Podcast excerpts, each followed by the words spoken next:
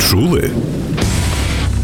Ні, я знаю. Ви це відчули. Карантин та коронакриза увірвалися в наше життя так само блискавично, як грім серед ясного неба.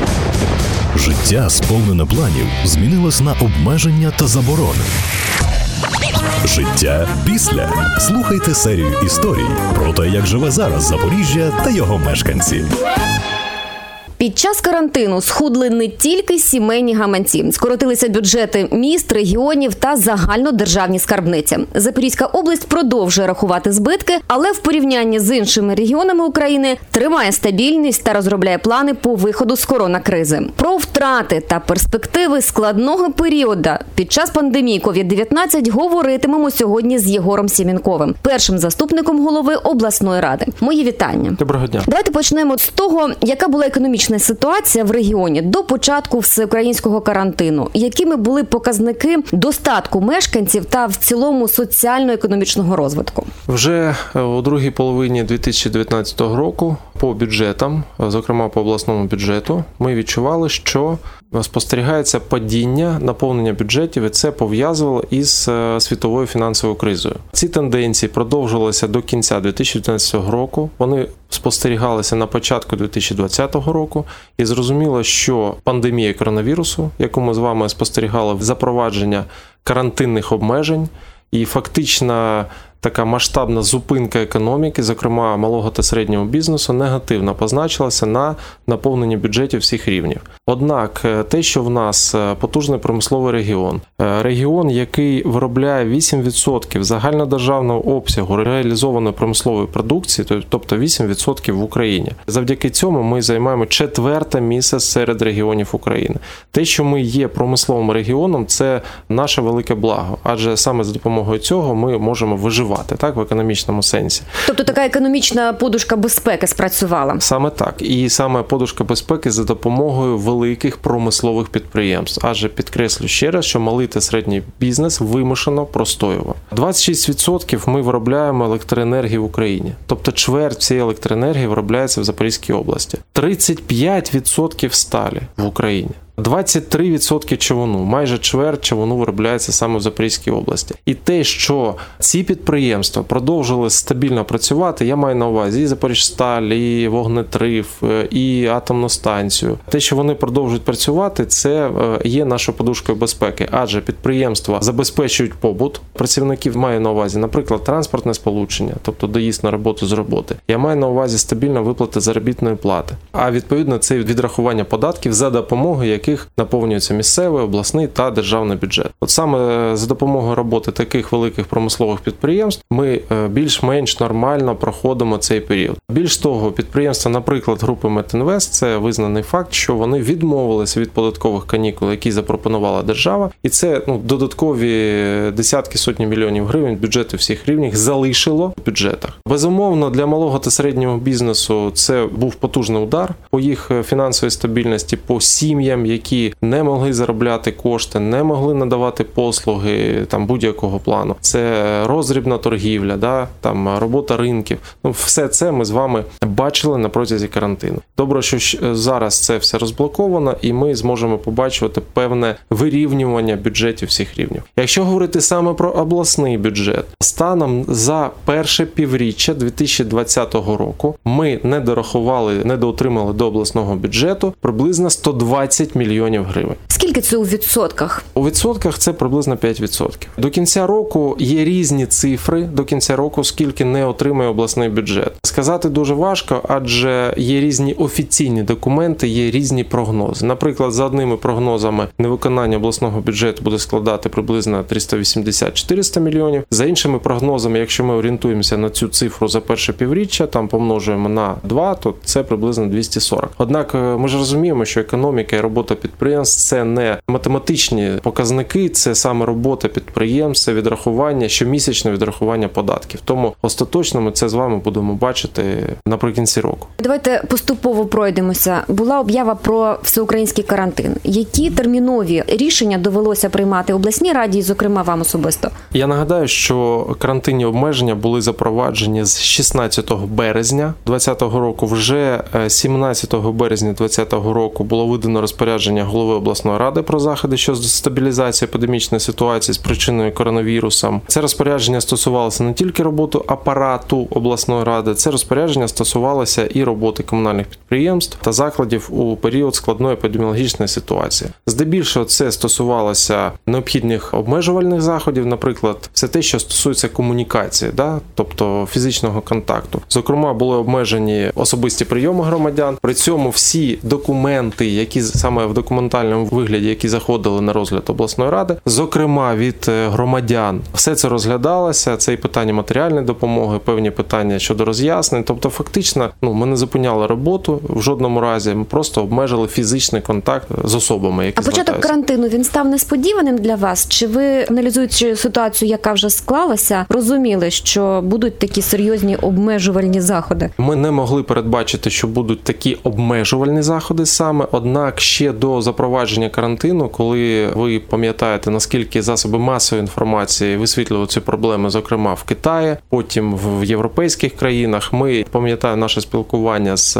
головою лабораторного центру МОЗ паном Тереховим. І ми спитувалися. Це було мабуть за два тижні до запровадження. Тобто є інформація, які конкретно заходи вживає країна, зокрема виконавча влада Запорізької області щодо попередження цих заходів. Потім ми, ми знаємо, що постанови Кабміну були запроваджені обмежувальні заходи. Тобто, це несподіванкою не стало. Тобто, психологічно ви вже були готові? Психологічно ми були готові до вжиття конкретних заходів, однак їх перелік розумієте, станом на березень ніхто ж не знав ознаки хвороби. Як вона проявляється, якими заходами її можна зупинити? Тобто, це більше питання до спеціалістів-епідеміологів. Зрозуміло, що ми чекали от, от цих роз'яснень професійних, медичних. З'явився масштабний карантин. Як працювала обласна рада? Чи відправляли ви людей за власний рахунок? Я пам'ятаю, коли ми зіштовхнулися із хворобою голови обласної ради Григорія Самардака, є певні ж обмеження щодо обсервації, щодо самоізоляції. Однак ми пішли іншим шляхом. У вихідний день це було в неділю. Ми організували тестування тим співробітникам по декілька людей з кожного відділу для того, щоб забезпечити сталість роботи апарату обласної ради. Буквально в той же день ми отримали результати, відповідні довідки, які дозволили мені особисто і нашим співробітникам вийти і виконувати на 100% ту роботу, яка нам відповідна до посадових інструкцій. Тобто на жодний день ми не зупиняли роботу апарату обласної ради. До речі, я згадаю, що один з сайтів по місту Запоріжжя опублікував новину такого складу, що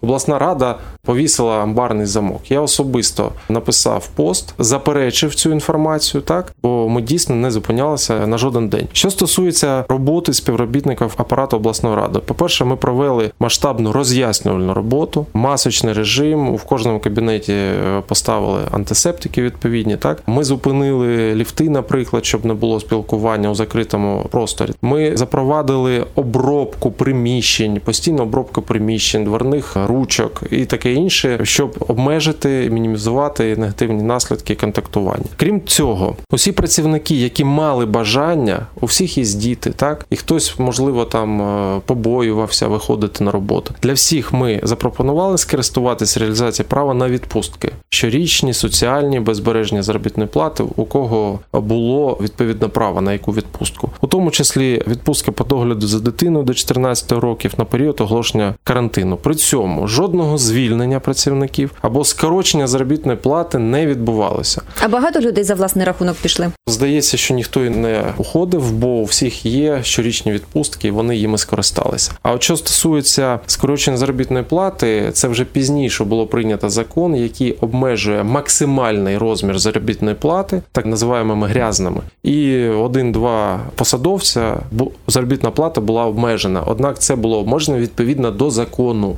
Пане Єгоре, ліфти не працювали. Напевно, частина колективу встигла схуднути, так як ви з етажа на етаж бігаєте щодня. Я зрозуміла, що ви не були на самоізоляції, а здавали тести на COVID-19. Взагалі розкажіть про свій особистий досвід карантину. А для мене переживання було пов'язане з тим, що необхідно було забезпечити сталу роботу апарату обласної ради. Ще раз нагадаю, що керівництво керівник захворів і об'єктивно не міг бути присутнім на роботі. Відповідно, вся ця організаційна юридична робота відповідно до закону про місцеве самоврядування покладалася саме на мене. Для мене це такий серйозний досвід додаткової організаційної роботи, бо всі заходи доводилося організовувати мені. До речі, і сесію, яку ми провели 3 квітня, сесія дуже серйозна, як на якій ми перерозподіляли велику суму бюджету, секвестрували бюджет, адже було зрозуміло, що необхідно забезпечити наші медичні заклади засобами індивідуального захисту, навіть е, додатковими коштами на виплату заробітної плати. Адже окрім карантину, я нагадаю, що з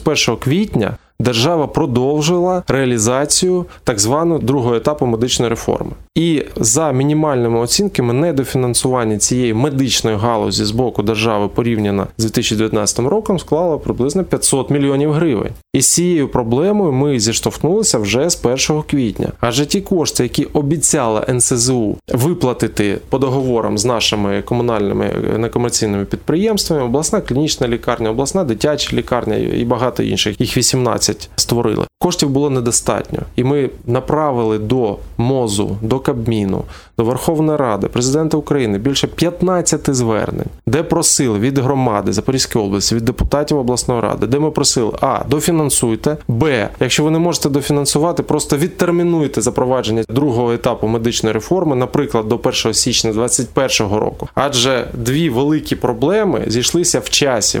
Це карантинні обмеження COVID-19 і запровадження другого етапу медичної реформи. Особисто постраждали щодо в плані фінансування протитуберкульозна служба, про що ми з вами багато чули, і психіатрична служба. І інші також. Однак ці постраждали майже на 50%. Відбулося скорочення фінансування. Таке недофінансування позначилося на зарплатах тих медиків, хто працює з ковід. Ми знаємо, що їм обіцяли 300% зарплати. Були проблеми. Одразу скажу, що всі кошти, які передбачені постановами щодо стимулювання тих медичних працівників, які безпосередньо працюють з ковід, всі ці кошти були виплачені. Однак, ми ж з вами говоримо не про окремих працівників, так які там безпосередньо рятують нас від розповсюдження цієї хвороби. Ми говоримо з вами про велику систему медичну, в якій працюють там десятки тисяч співробітників, які виконують іншу роботу, не тільки пов'язану з COVID-19. Ви сказали про 15 звернень до так, на різні до теми, влади. Да. Да. Відповідь, яку отримали?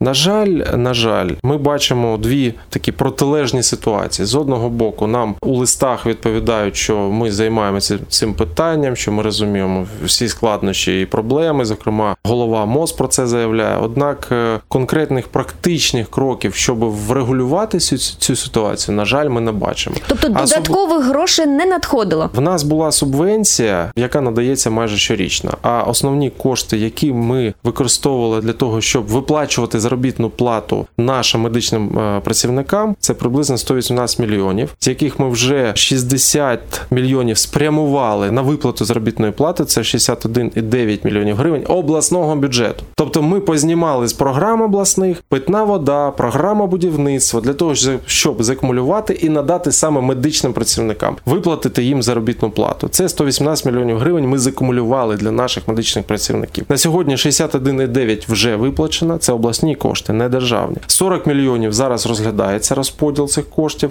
і залишається у цьому закумульованому бюджеті да, 16 мільйонів. Я нагадаю, що дірка в бюджеті складає приблизно 500 мільйонів, і ми чекаємо цих коштів від держави. Давайте докладніше про те, як порізали бюджет. Що довелося відкласти на певний термін з будівництва?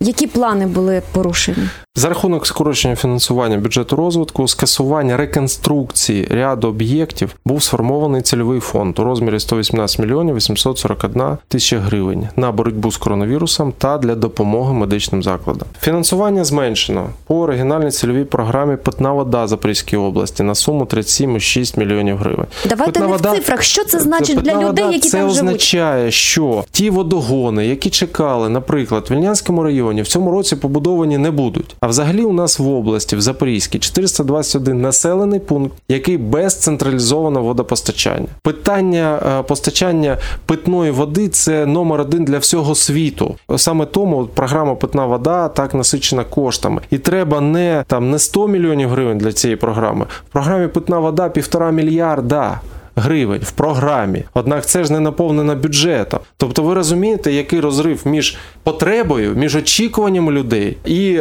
реальним фінансуванням, яке в нас сьогодні є. І те, яке виділили у зв'язку з коронавірусом, і в зв'язку з тим, що держава скоротила фінансування медичної галузі, ми вимушені були зняти з цих об'єктів. Добре, того, зрозуміли, водогонів не буде. Що ще? Е, Програма будівництва це, наприклад, там ремонти шкіл е, в декількох населених пунктах, це певні субвенції на територію, які також спрямовуються там на ремонт певних об'єктів на територіях. 31 мільйон було знято по програмі будівництва, 37 мільйонів це субвенції на допомогу територіям на певні заходи. Тобто, оці ці кошти були закумульовані для того, щоб е, забезпечити медиків і забезпечити їх і заробітною платою, і забезпечити їх засобами індивідуального захисту. Я додатково хочу сказати і подякувати всім меценатам, які допомогли нам подолати наслідки коронавірусу. Декілька фондів надавали допомогу у вигляді ПЛР-тестів, у вигляді засобів індивідуального захисту. Всі ці, кожен з тих, хто надав конкретну допомогу, на сьогодні вказані на сайті облдержадміністрації. Вони всі зазначені пофамільно. Хто надавав яку допомогу?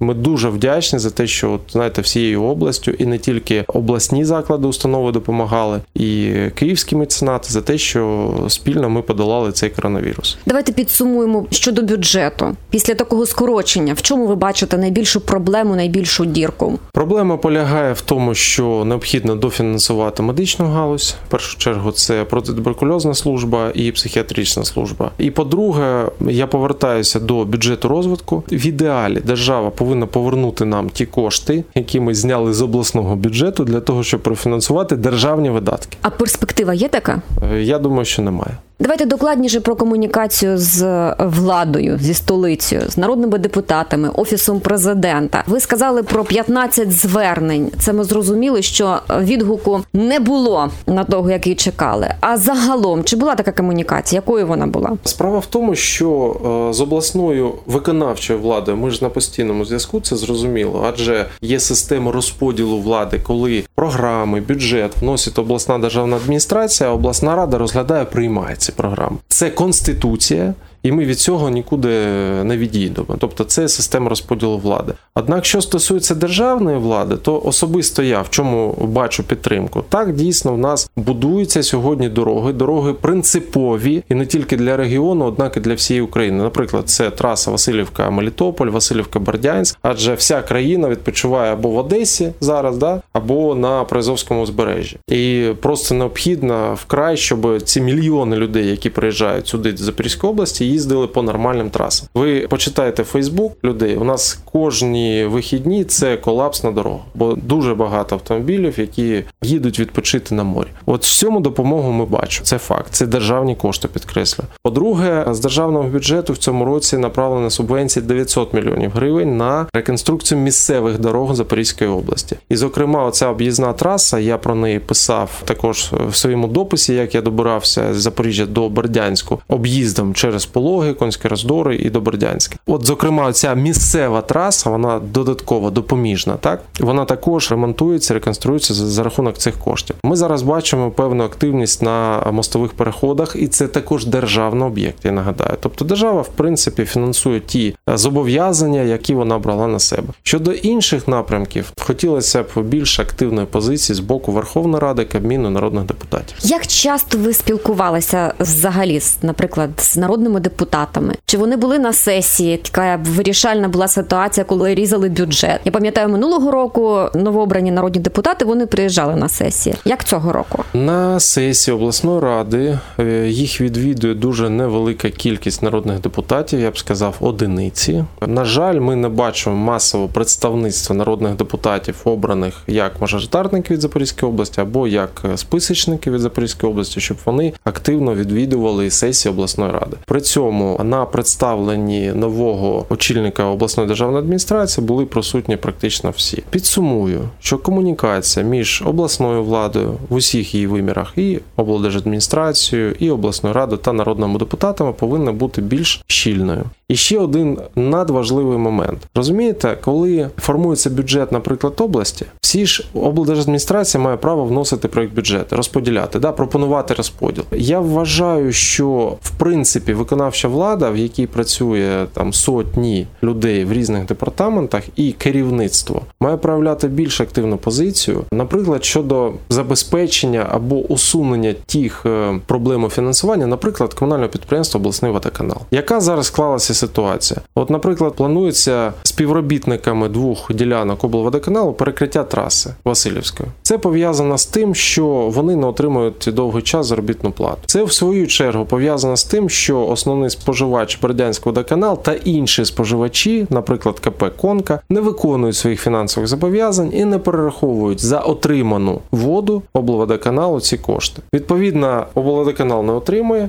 в нього немає ресурсів для того, щоб розрахуватися з працівниками. І щорічно ми надавали допомогу облводоканалу за нашу ініціативою приблизно там в розмірі 30 мільйонів гривень. І це допомагало вирівняти фінансову ситуацію і найголовніше забезпечити водопостачання 200 тисячам мешканців Запорізької області. Здебільшого це мешканці е, маловодного югу. Це Приморськ, Бердянськ, е, там Приазовський район. На сьогодні з бюджету виділено приблизно 10 мільйонів гривень до суми на виплати заробітної плати. І оця фінансова дірка. Ми очікуємо від е, облдержадміністрації проекту бюджету, де б вони прописали надати допомогу облводоканалу. Цього проекту рішення немає. І в нас вже є конкретні соціальні негаразди, які з цим пов'язані. Тобто я ж кажу керівнику облводоканалу, то ми ж проголосуємо, хай вони в бюджет внесуть, хай вони вишукають кошти, внесуть конкретний документ, бо ми не маємо права його вносити за оцим розподілом повноважень відповідно до конституції. Тобто дотягують до крайньої точки, дотягують цю проблему, да, для того, щоб там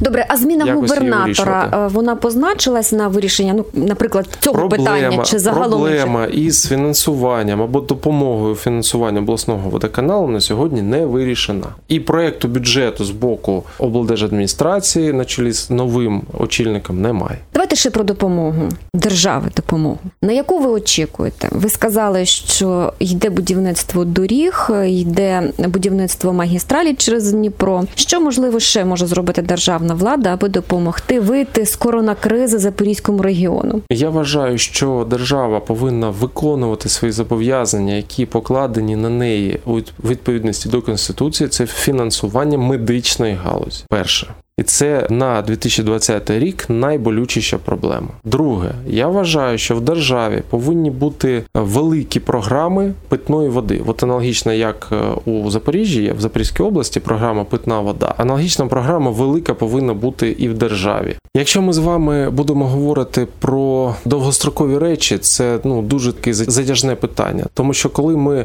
спитуємося себе, які повинні бути нові податки, наприклад, ми тоді з вами будемо говорити про податки податок на виведений капітал. Ми тоді будемо говорити про великі об'єкти будівництва, куди необхідно залучати людей для того, щоб боротися з безробіттям щоб забезпечити всім заробітну плату, так щоб е, у всіх людей на цей складний період була робота. Ми з вами зараз бачимо, що б могла зробити держава. Ми з вами бачимо, що маленькі підприємства не працювали, там кіоски, невеличкі магазини, а великі торгівельні центри працювали. Тобто держава взагалі повинна забезпечити певну соціальну справедливість, так і з дотриманням карантинних обмежень. Так, однак закон один для всіх, і справедливість одна для всіх. Як обласна рада готується до другої хвилі? Чи взагалі готується?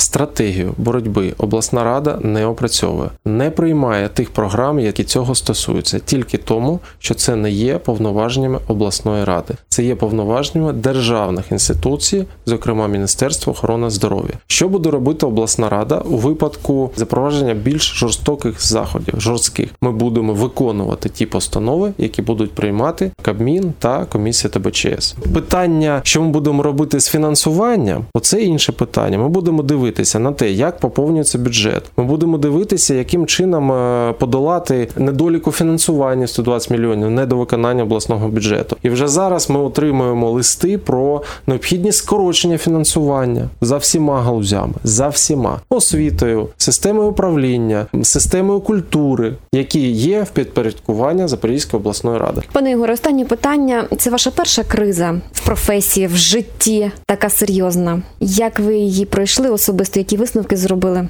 Я вважаю, що завжди необхідно бути готовими до, до певних змін. Той, хто не готовий до змін, він взагалі завжди буде відставати. Я так вважаю. Я дуже ем, ретельно вивчаю дослідження тих, хто стратегіює майбутнє. Ну, наприклад, сьогодні ми бачимо, що є глобальне потепління. Це вже факт. Такої теплої зими, як е, в 2020 році, мабуть, не було. Ми розуміємо, що клімат буде зміщуватися з півдня вверх, і фактично через певний час. Запорізькими регіони буде субтропічний клімат. Я вважаю, що вже сьогодні необхідно займатися і опрацьовувати програми, як перепрофілювати, наприклад, теж сільське господарство на інші умови ведення господарства. Вже є зворотній зв'язок від фермерів, які кажуть, що ті е, культури, які, наприклад, там себе добре почували в цьому регіоні, що треба змінювати підходи, так.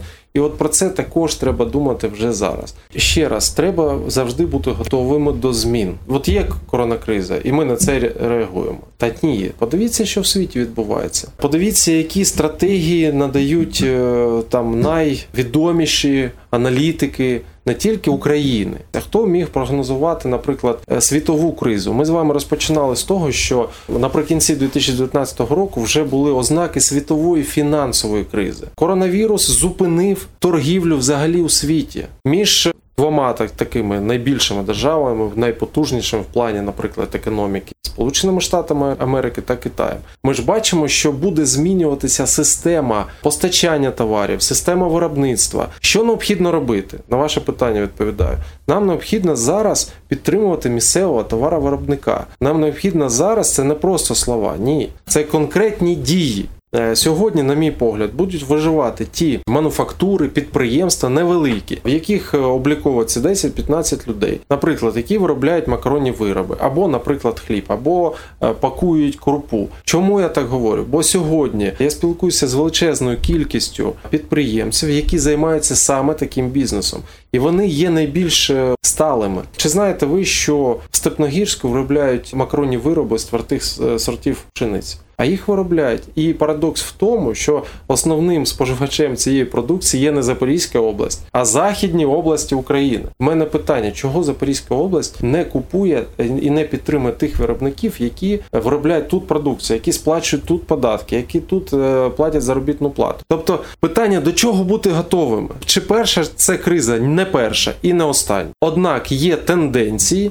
які необхідно вивчати і приймати тільки такі рішення, які дозволять функціонувати економіці в першу чергу. Місцевий виробник це повинна бути ціла культура споживання продукції місцевого товаровиробника. Багато хто не знає про те, що виробляється в Запорізькій області. Багато хто просто принципово не хоче це споживати, помилково вважаючи запорізький товар неякісним. Це не, відповідає дійсності. У нас є колбасні, і хлібні, і е, крупи, і макарони, рибні консерви навіть є. І до, до речі, візьміть той же Кліон, який місце знаходження в Заводському районі. Він постачає продукцію навіть країн Європи. Ви можете це уявити? А чи всі знають в Запоріжжі, що є таке підприємство, яке виробляє консерви? Далеко не всі знають. Тобто, коли от зрозумієте, коли мільйон споживачів Запорізької області, у нас мешканців там мільйон сімсот, ну я там е, давайте тих, хто не досяг 18 років, там приблизно мільйон осіб. Зрозумійте, що відбудеться в економіці Запорізької області, коли мільйон споживачів віддасть перевагу місцевому товаровиробнику. Повірте мені, в нас ніяких проблем з бюджетом не буде. Ні бюджетами ОТГ, ні обласним бюджетом, ні відповідне відрахування до державного бюджету. І найголовніше, коли ми говоримо про прогнозування майбутнього, ми повинні змінювати свідомість. У якій свідомості людина зможе перенести будь-які виклики. От коли ми сформуємо таку свідомість, нам жодні виклики не будуть страшні. Це стратегічне бачення і практичні поради від Єгора Сямінкова, першого заступника голови обласної ради. Я вам дуже дякую. і Чекаю вас в студії. Дякую вам.